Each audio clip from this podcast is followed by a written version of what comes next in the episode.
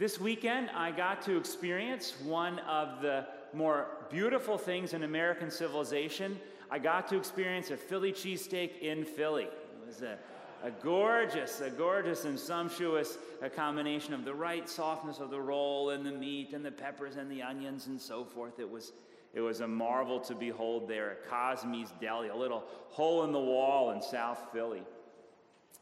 Uh, there was also another little sort of uh, bonus that made me really happy was so I was, I was in this, you know, again, this little deli, uh, and, and just the, the kind of the cool diversity that was there. There was the woman who was operating the register was, was a white woman.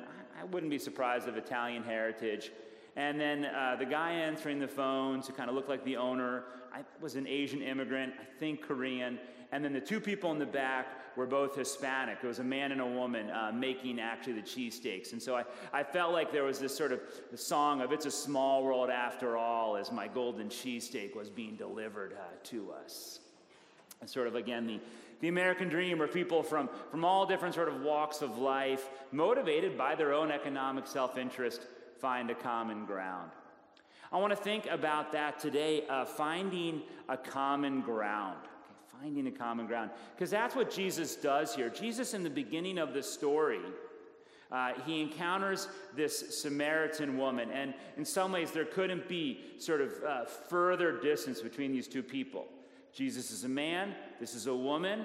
He is named, she is unnamed. He is a religious teacher, she is a, a religious outcast. Uh, he is a Jew, and she is a Samaritan. And in fact, we were even told uh, the, the, the, woman herself may, may even be the one who said those words. Uh, what are you doing? Like, why are you, what are you doing talking to me? Like, we don't associate our tribes. But by the end of by the end of this story, Jesus is actually been invited and is staying in the Samaritan town for multiple days as they're confessing him, another member of another tribe, to be the Messiah.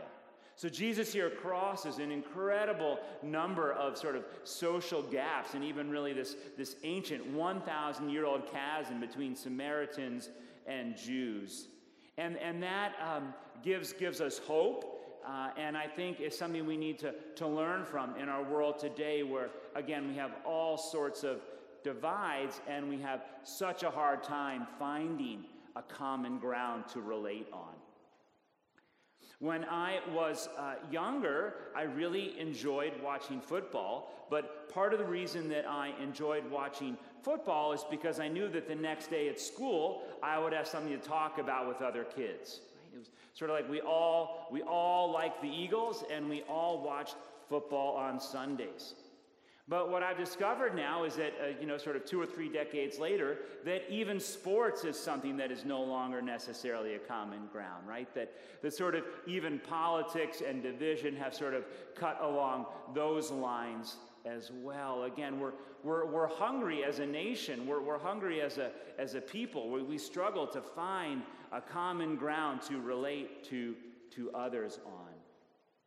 But in some ways, that's sort of, you know, out there. But, but this, this happens more, more locally, too. Right? This, is, this is happening more locally. Just, just this last week, I'm not sure if you, you heard about it yet, but there was a sort of a controversy bubbling up in the newspapers that, that the Lititz Springs Park board, at the, at the instruction of the Moravian Church, decided not to host the Pride Festival this year. And this was causing all sorts of agitation.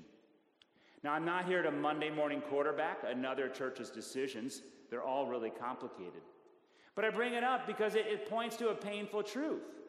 And that is that even here locally in our small town where we have such a desire to get along, we, we recognize that there are boundaries, there are divisions. And I think most humbly, we, we have to acknowledge painfully that, that the church isn't always a common ground anymore. Again, the church is not always a common ground between people anymore, as it once was.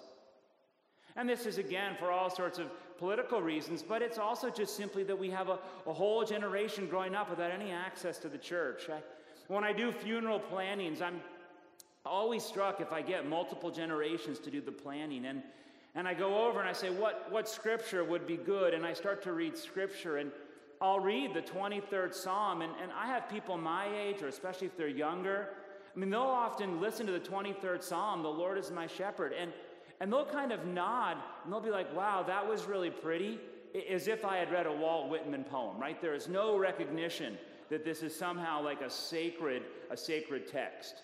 Okay, so we don't have a, a common language. And so there's a reality again in which this space here is not necessarily known or perceived as sacred by others.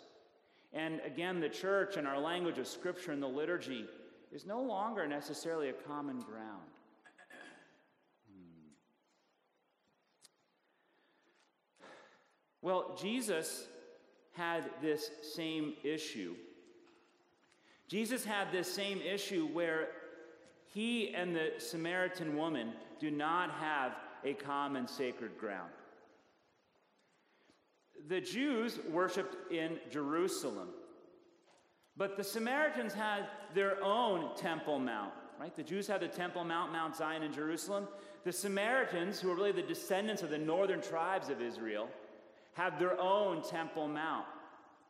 And it turns out that there's a lot of rivalry between those two. I mean, centuries back, rivalry, five centuries before Jesus lived. The Jews wanted to rebuild their temple in Jerusalem after it had been destroyed. And at that time, the king of Samaria sent actually missionaries to the king of Persia, who was in charge of all of that area at the time, and pleaded with the king of Persia to not allow the Jews to rebuild their temple because he did not want his temple in the northern part of Israel to have any competition from Jerusalem. That's how deep this embittered this rivalry is. There, there wasn't a sense of your sacred ground is also my sacred ground. This was a bitter religious rivalry. Again, there was no common sacred ground between the two. And so Jesus Jesus then has to do something. Jesus has to find a common ground with this other person. Again, Jesus has to find a common ground, knowing that the religious spaces are no longer a common ground. And so, what Jesus does is Jesus encounters her at a well. And a well makes sense for a common ground, first of all, because every human needs water, regardless of religion or tribe or anything. It also turns out that this particular well had a historical significance and that it belonged to Jacob. And Jacob is from, you might remember, we've studied his stories in the Old Testament in the book of Genesis.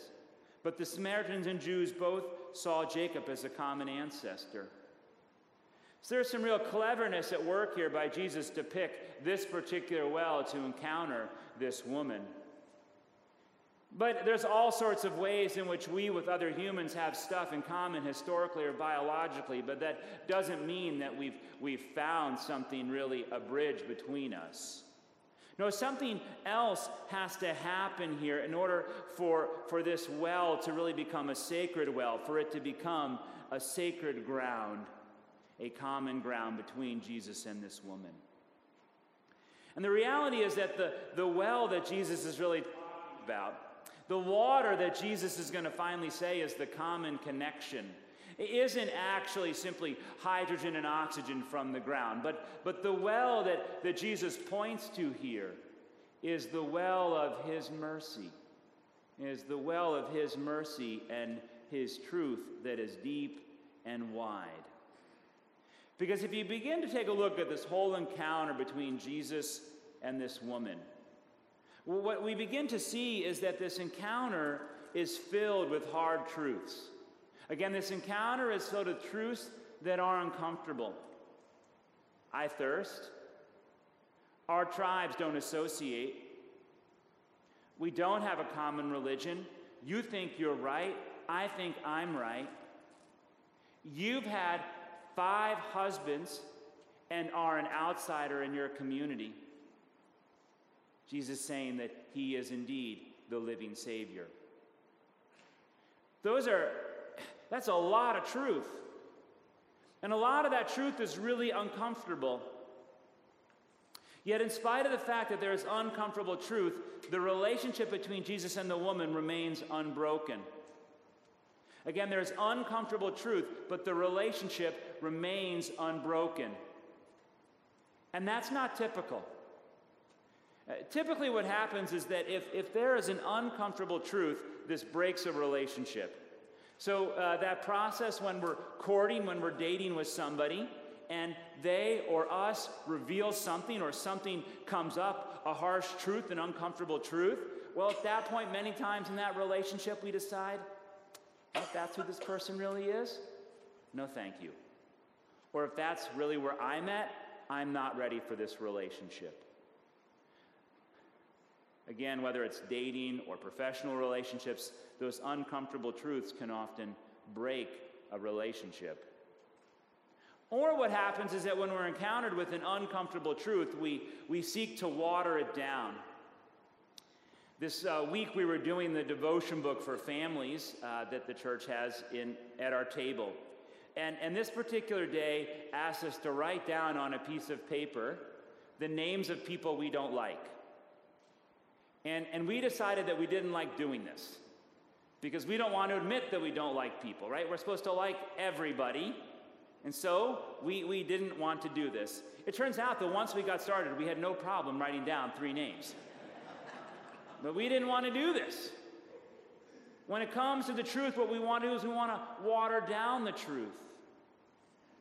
But the, the well that Jesus is talking about today, the, the well of His mercy and His truth, is not one that ever waters down the truth. Again, the well here that Jesus points to never waters down the truth.